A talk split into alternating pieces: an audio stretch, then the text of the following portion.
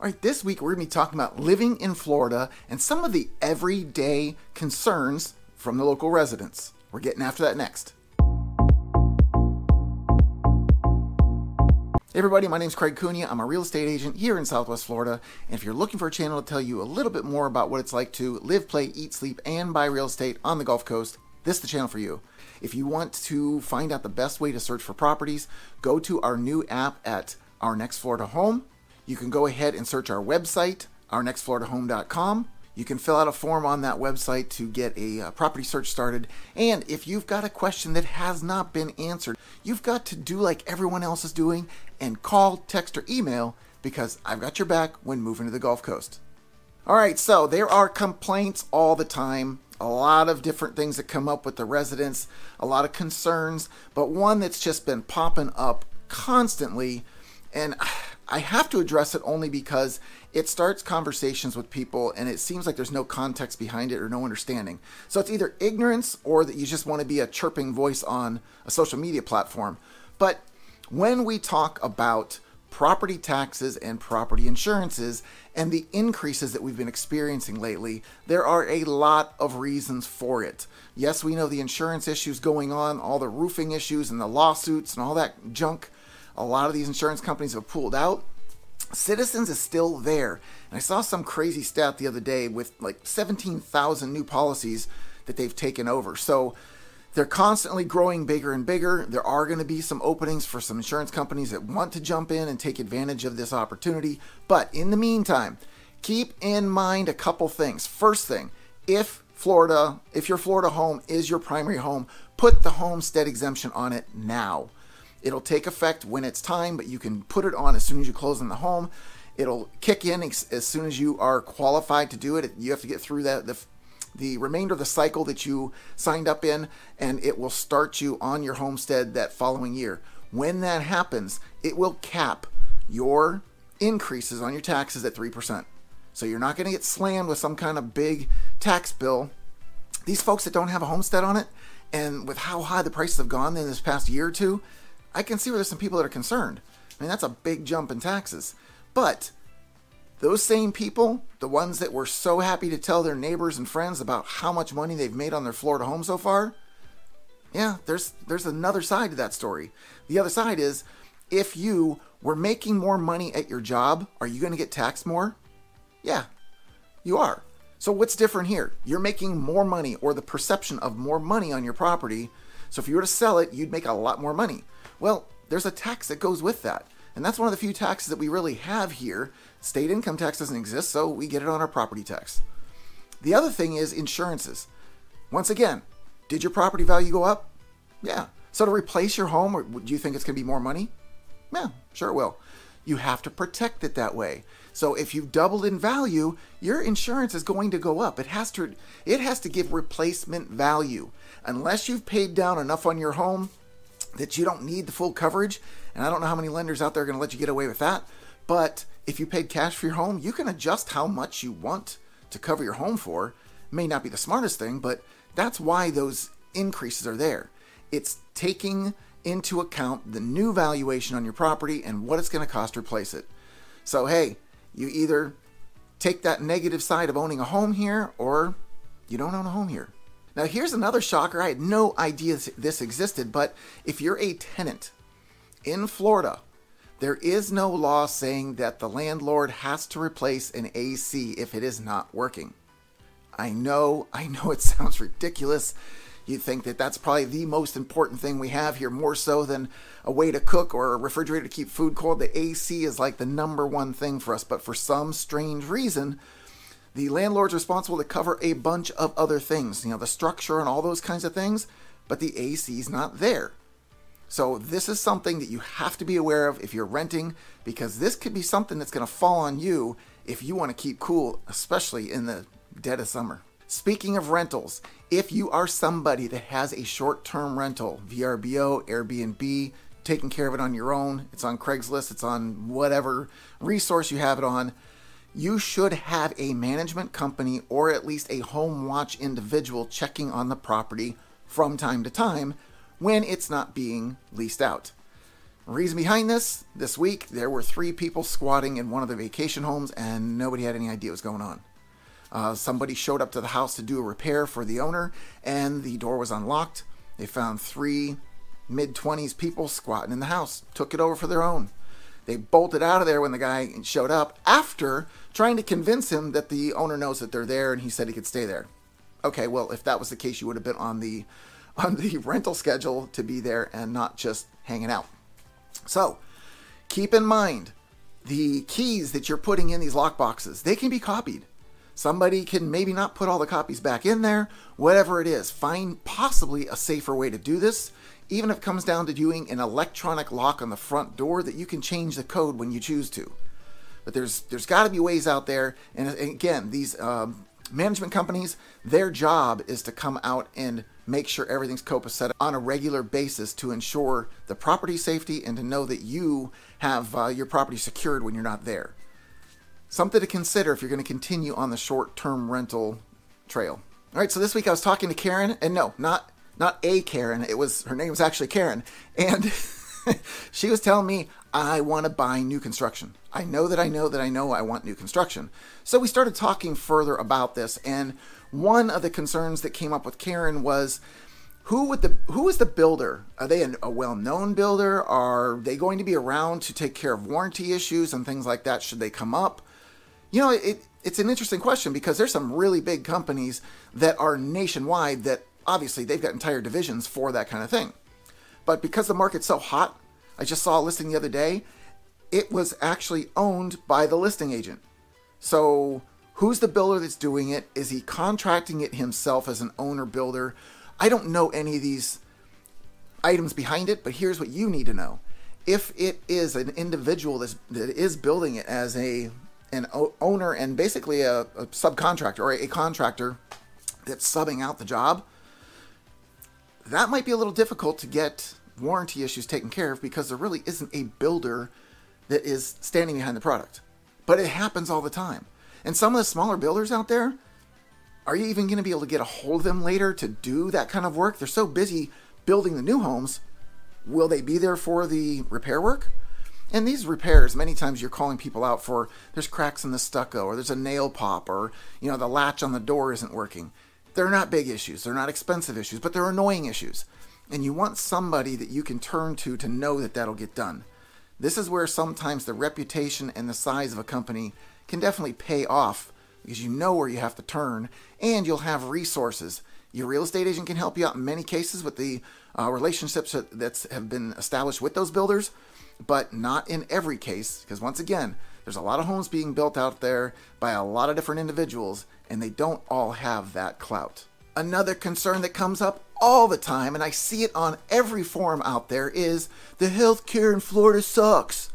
Okay, I can't speak for all of Florida. I can't speak for how many different areas of Florida, but I can tell you this the Cape Coral Hospital was just recognized as one of the top 100 hospitals across the country. There were 2,650 hospitals that they surveyed through this thing, and they came out in the top 100.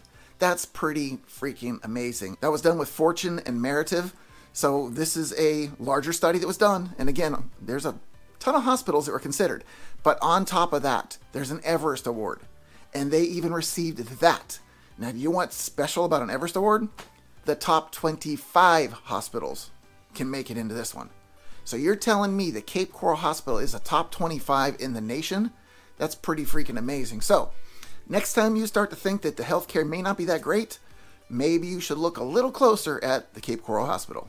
All right, so now the worst cities in Florida. This is a survey that was done to kind of go through some cities, give you an idea of where they rank, and I'll tell you a little bit more about why they rank the way they did. But the best thing I saw on this list is that there were no Southwest Florida cities in it. So we're doing something right. But the top five are no surprise for one main reason. This study was really focusing on things like safety, security, crime, all that kind of stuff. So if you take that into consideration, where do you think the five worst are going to be? Right, the big metropolitan places. So Miami's on the list, Jacksonville's on the list. Fort Lauderdale is an extension of Miami, but it was listed separately. Um, Tampa's on the list, Orlando's on the list, so we've got all our big cities that are there. Now, they're for different reasons. So the crime and poverty and stuff like that was, you know, definitely up there for Miami, uh, Fort Lauderdale, and for Jacksonville. Jacksonville also got the extra of it's so freaking expensive to live there. So it these are factors that you are going to find in cities. They just exist, and it's not the whole city. Keep that in mind. But then the difference of some places like Orlando, Orlando's traffic is considered almost as bad as LA's. That's what the people that are living there, how they feel about it. And if you've ever driven around Disney or to Disney or across I 4 from Tampa, you know exactly what they're talking about. It is, it's just a terrible experience. Um, you can see your way through it a couple times. You're going uh, specifically for the Disney parks, but it's not something you'd want to do all the time. Now, Tampa, Tampa's just another big city, and their biggest gripe about the, the city was that it's hard to navigate your way around the city without a car. Um, they don't recommend walking and bicycling.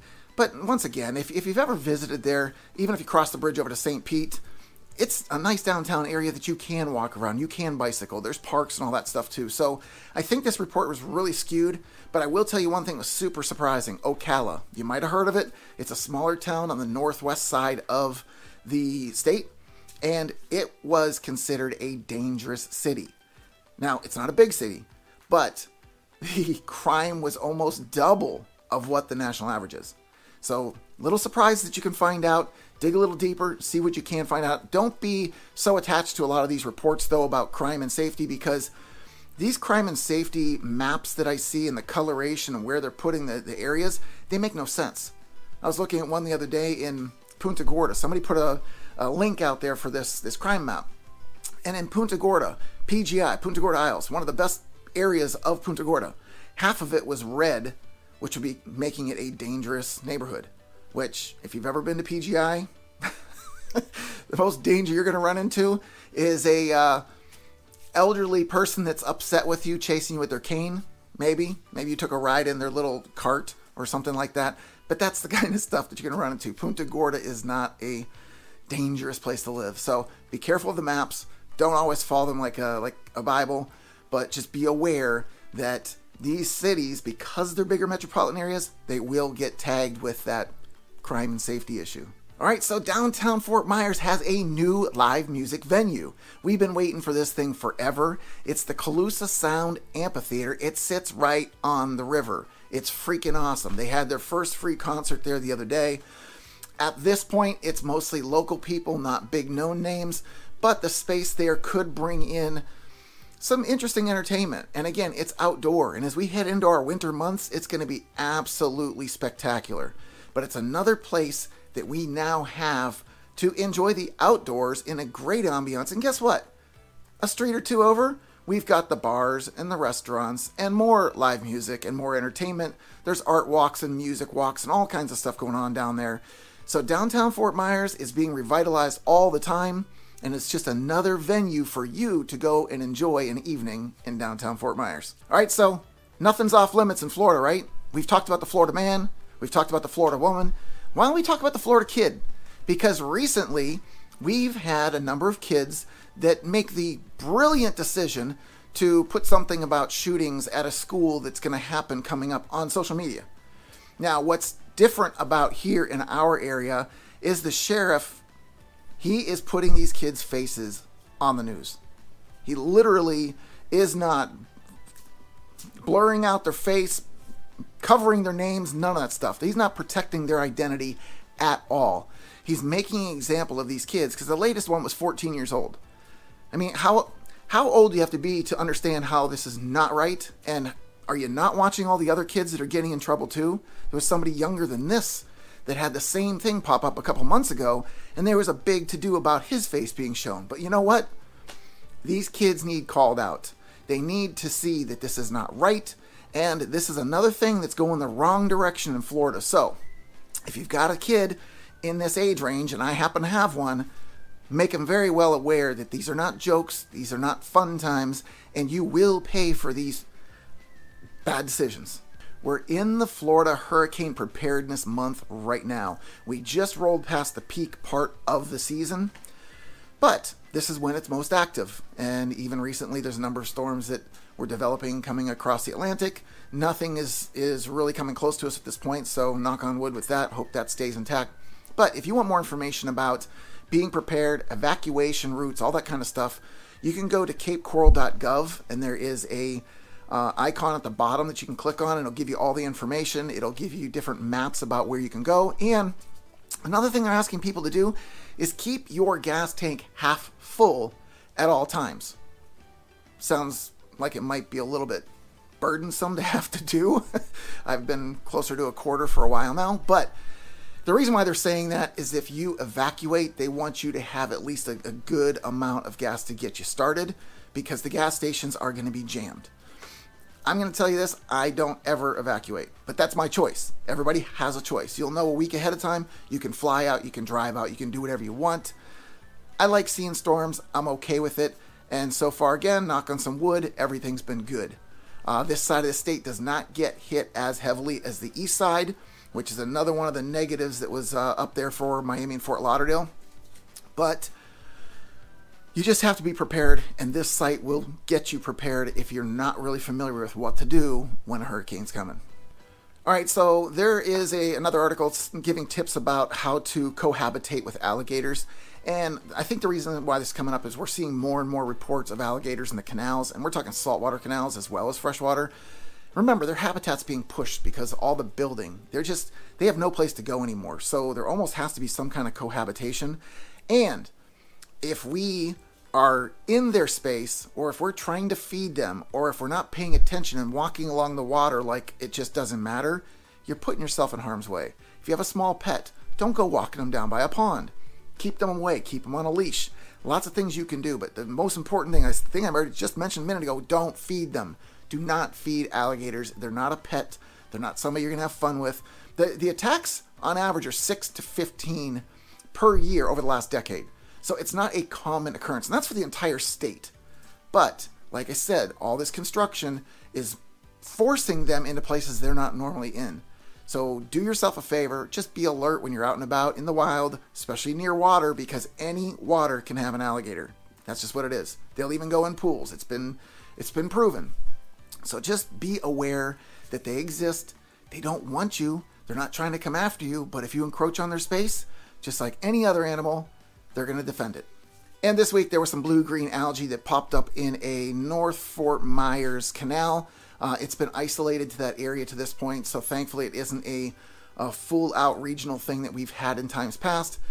So far, again, another another occasion knock on some wood. We've been doing really good with this blue green algae. They now have some systems in place where they can start cleaning it up a little easier and faster. So let's just hope this one stays contained and we have no kind of outbreak. All right, so that's a little bit more about living in Florida and everyday concerns from the residents. And if you want to know more about what it's like living in Florida or to move to Florida, check out one of these other videos. And if you've got a specific question that I have not answered and you need an answer, you've got to call, text, or email because I've got your back when moving to the Gulf Coast.